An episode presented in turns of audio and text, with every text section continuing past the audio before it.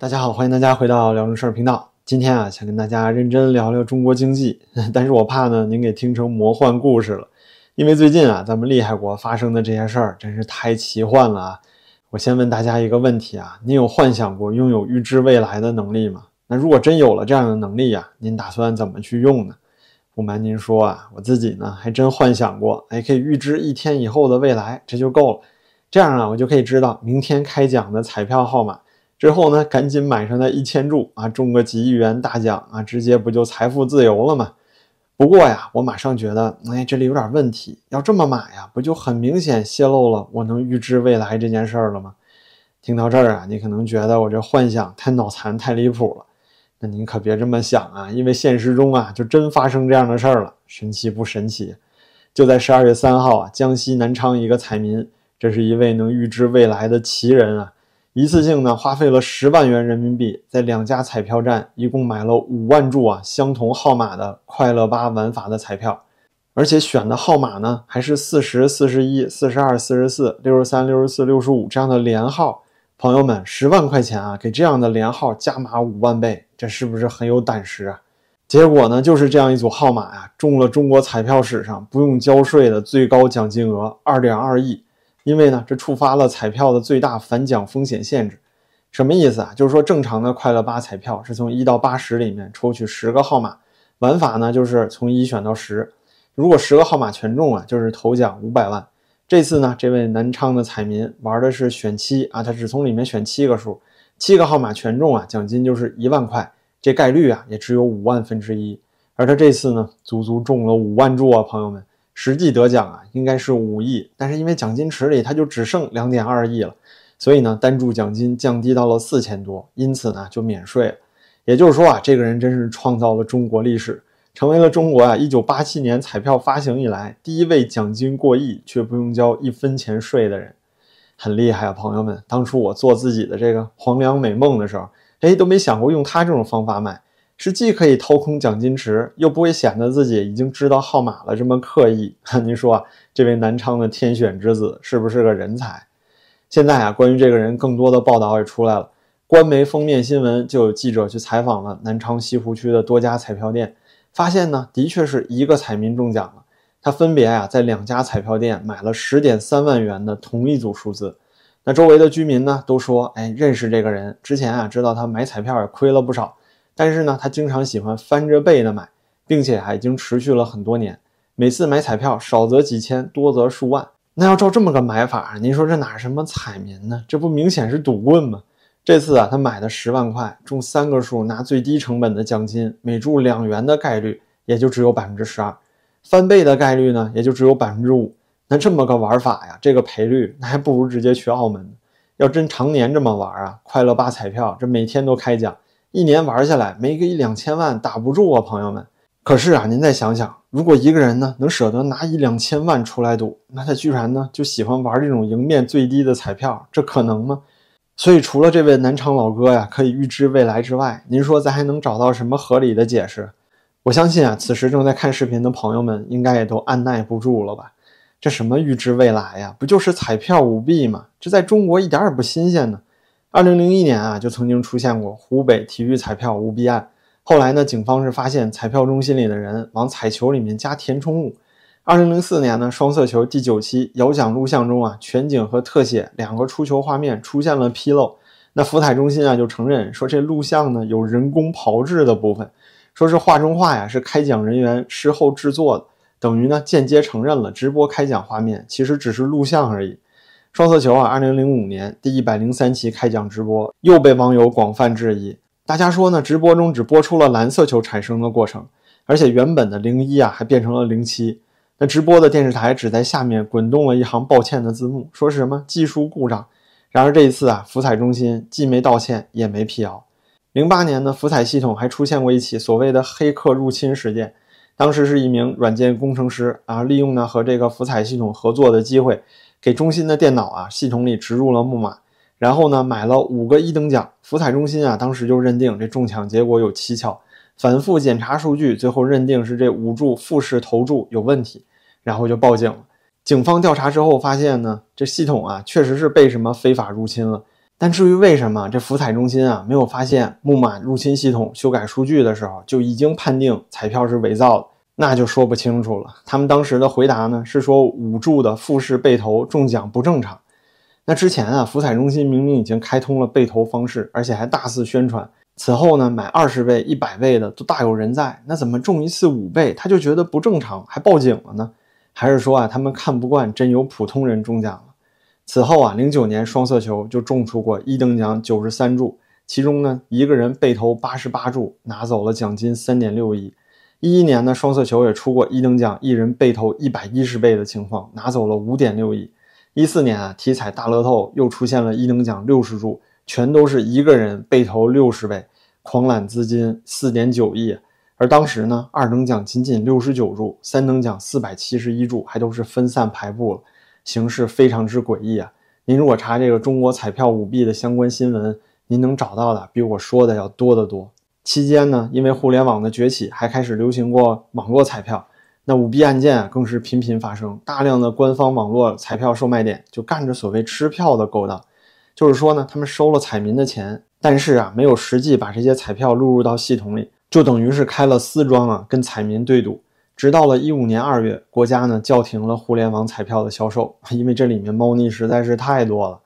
二零一八年啊，中国福彩中心连抓了四人，时任福彩中心主任的王素英就因为滥用职权，造成本应上缴财政的七点五亿元彩票业务费流失。那法院查明呢，他有八百零四万余元的巨额财产来源不明。在王主任之前啊，二零一七年起，中国福彩中心的主任换了三届，三名主任连续落马。贪污的钱财啊，比这个王主任多得多了。中国彩票的舞弊史啊，这都是官方有记录在案的。二零一九年呢，官方通报福彩中心原副主任冯立志利用彩票受贿五百八十五万元，滥用职权呢，造成了国家权益的直接损失一点六亿。而这一点六亿啊，涉及彩票舞弊的细节却根本没有披露出来。类似的事儿呢，和腐败案那就非常多，咱们也不赘述了。聊到这儿啊，您还会像我一样天真的认为这位南昌的彩民啊是能预知未来的变种人吗？这里面有什么猫腻啊？咱频道没证据，我确实也不敢瞎说。但我相信呢，朋友们是自有判断。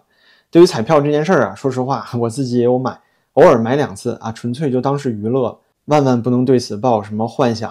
彩票呢中大奖的几率，那绝对比咱阴天走路被雷劈的概率要小，接近于零的事情，几乎就是不可能发生的事件。彩票这个生意啊，返奖率最高也不会超过百分之七十，这就属于庄家横赢的市场。频道里的朋友们呢，都是聪明人，相信啊，也不会痴迷于买彩票这件事儿吧。可是啊，今年中国财政部的数据显示，十月份呢，全国共销售了彩票四百七十三亿，同比增长了百分之五十九点三。尤其啊，像是刮刮乐这种即开型的彩票销售额，同比更是暴涨了百分之一百六十七啊。周末您去个商场，我现在就能感觉到排队最长的，除了饭馆就是彩票店，尤其是以年轻人居多。那这说明了什么呢？为什么大家已经开始迷恋这种不劳而获的白日梦？难道不就是年轻人高失业率、社会上升通道已经堵住之后的这种必然的反应吗？与此相映衬呢，就是拼多多刚刚发布的三季度营收数据，再次证明了中国人的消费降级。三季度呢，拼多多营收六百八十八亿，您看啊，就比彩票销售额多一点，但是呢，也增长了百分之九十四，远超市场预期的五百四十八亿，净利润也有一百七十亿，同比增长了百分之三十七啊。受此影响，拼多多股价当天就涨了百分之十五，现在呢，市值已经超过阿里，成为中国的网络零售一哥了。这也毫不意外，是吧？那总的消费规模没有变化呀，所以呢，一边的营收暴增，必然对应的就是另外一边的人蛋糕被分掉了。不过呀，这蛋糕是朝着低价低质的拼多多去了。至于楼市数据呢？中指研究院十一月的数据，全国啊一百个城市新建住宅平均价是一万六千两百元每平米，环比呢仅仅微涨百分之零点零五，涨幅啊还比十月份收窄了零点零二个百分点，基本就是没动。而二手房呢，十一月百城房价平均价格为一万五千四百元每平米，环比啊再度下跌了百分之零点五六。跌幅呢，较十月份扩大了百分之零点一一。除了三亚之外啊，所有的九十九个城市全都在下跌。而且呢，这百城二手房均价已经连续十九个月环比下降，楼市啊，绝对就是一滩死水。咱也不用再多说了，之前咱们做过很多类似的节目。那年轻人失业，中年人降薪，老年人呢，医疗成本又大幅度上升，中央的经济救助政策呀，却永远在发钱和发券之间，就是选择发文。如此信心不振的社会环境啊，大家除了买彩票麻醉自己，您说还能有什么办法呢？可就是这样啊，彩票还是给你玩，舞弊啊，造假，老百姓啊，真是感觉咱都已经到了十八层地狱了，怎么这下面还有十八层呢？这能不让人绝望吗？您说，您说呀，我这有半点耸人听闻、故意看空中国的意思吗？这些不都是眼前实实在在发生的事儿吗？既然啊绝望了，那就摆烂好了，是吧？接下来啊，咱们要聊的魔幻场景可就非常搞笑了。中国股市呢，刚刚又跌破三千点的消息，相信大家也都知道了，也看麻了，是吧？别再说什么这是第五十四次的三千年保卫战了，光是今年啊，这都已经三四次了。十二月五号，股市低开低走，直接一根大阴线啊，两市啊百分之九十的股票都在下跌。年终的时候呢，证监会降低印花税。国家发布了史上最强的股市刺激政策的时候，咱们频道啊就已经发过视频，提示大家呢千万别碰中国 A 股。所以啊，现在这种表现确实没什么可意外的。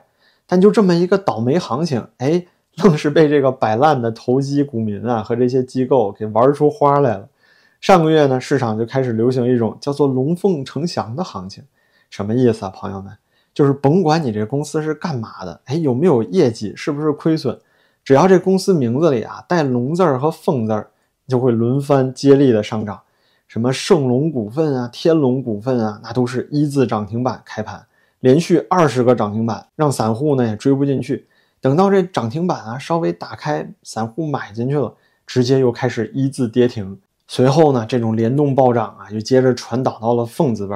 总之呢，散户就是永远追不上，追进去就是被割韭菜。接下来是什么？上海凤凰啊，凤凰传媒、凤凰光学都是接连涨停，同样的套路，涨停板一打开，散户追进去就被割一波。主打的那就是一个字儿啊，玄学。你要是觉得这是离天大谱啊，那我还得说你有些许的草率了。接下来呀更有意思，这十一月的龙凤呈祥、卧龙凤雏的行情刚过，哎，这韭菜们的脑子里啊真蒙圈着呢。第二轮玄学又来了。新一轮的股票炒作呀，联动轮番大涨啊，又是一样的行情，一样的套路，但都是哪些公司呢？我给您念念啊：东安动力、南京商旅、西陇科学、北巴传媒、中广天泽、汇发食品、白云电器。哎，您看出门道了吗？这是东南西北中发白呀，朋友们，十三幺啊！A 股是不是太能整活了？这麻将桌呀搬到了股市，充分展示了咱中国大 A 赌场的本质，和中国彩票没有任何的区别呀。这连作弊啊都是一模一样的套路。很多网友呢都预测说，哎，下一波是不是该炒作五行概念了？所以啊，大家可以关注这名字里带金木水火土的股票，是吧？不过呀，我也就是开个玩笑，您可别真跟进去啊。如此荒唐的股市和楼市，这火爆呢又充满猫腻的彩票股票市场。萎靡的居民消费，加上十一月继续下跌的 PMI 采购经理人指数，所以啊，国际著名的三大评级机构之一的穆迪就把中国的债务评级展望呢从稳定调整到负面了。这应该说啊是应当应分的事儿，甚至可以说是调的晚了。你要知道啊，国际评级机构在发表相对中国的看法和数据的时候，都是极端保守的，这和他们对待美国呀或者其他西方国家那种大手大脚的态度完全不一样。我也是在外资金融机构工作的，对此感触是非常之深。最近呢，爆出来一条新闻，说是中金公司禁止分析师发表对中国经济的负面看法。其实哪只是中金公司啊，所有在中国的金融公司，你不管是民资、国企还是外资，都是一样的呀。外资机构也是一样啊，所有对中国的负面评价呀，公开之前必须得非常谨慎，因为在中国呢，本身这金融法规就不健全，漏洞啊非常之多。如果说政府想要报复你，哎，随便找你一个麻烦，就能把你从中国这一年甚至十年的利润都让你吐出来。这次呢，穆迪敢下调中国的信用评级展望，可以说是鼓足了勇气，这吃奶的劲儿啊都拿出来了，可能是真编不下去了吧。但咱们国家的财政部，哎，怎么回应的呢？财政部官员公开说啊，对穆迪的评级，哎，表示失望，说是在全球经济复苏势头不稳，哎，动能减弱的背景下。中国宏观经济持续恢复向好，高质量发展啊，稳步推进。这句啊非常搞笑了。这全球动能减弱，那怎么印度、日本、美国、欧洲的股票都在加息的压力下越加越涨呢？咱们这儿啊却是越降息越跌呀。这位官员啊接着说，尤其是三季度以来，积极变化进一步增多，内生动力啊，他说内需啊，这不扯淡的吗？他说内需动力啊不断增强，经济增长新动能呢持续发挥积极作用。他还预计啊说四季度中国经济将保持回升向好的态势。不用问了，朋友们，那肯定是五驾马车中的统计局和中宣部要发力了呀。那这十月、十一月呀，咱们已经看到了经济数据都是一塌糊涂，市场表现也是萎靡。这官员是睁眼瞎吗？如此萧条的经济啊，如何能在十二月就力挽狂澜呢？现在呀，年轻人都失业躺平，买彩票去了；中老年人捂紧钱袋子不消费，股市、楼市啊，都是一副惨跌。然而呢，像是咱们之前一直说的，最可怕的并不是这些经济下行周期所表现出来的现象，而是咱们中央政府对此的反应。这种持续的不作为、乱作为，其实啊，也不只是我，那无数的中国经济学家都站出来说过了。中国经济啊，哪怕是只想要止跌，不做什么更深层次的改革，那都需要政府啊马上站出来，把这些钱呢真正发到消费端，紧急刺激，去防止经济过冷。再往后的简政放权啊，开放言论环境啊，这些甚至咱们都不敢去想了。可是呢，中央啊毫无作为，所以啊，我也只能说，今年的经济萎靡，也许就是过去十年里最差的一年，但也应该就是啊未来十年中最好的一年了。那咱们就拭目以待吧。那好吧，啰嗦了这么多呀，感谢您的陪伴。如果您喜欢这期视频，别忘了点击订阅。您的支持呢，对我十分重要。感谢您的评论、分享和点赞，咱们就下期再见了。大家都要保重啊！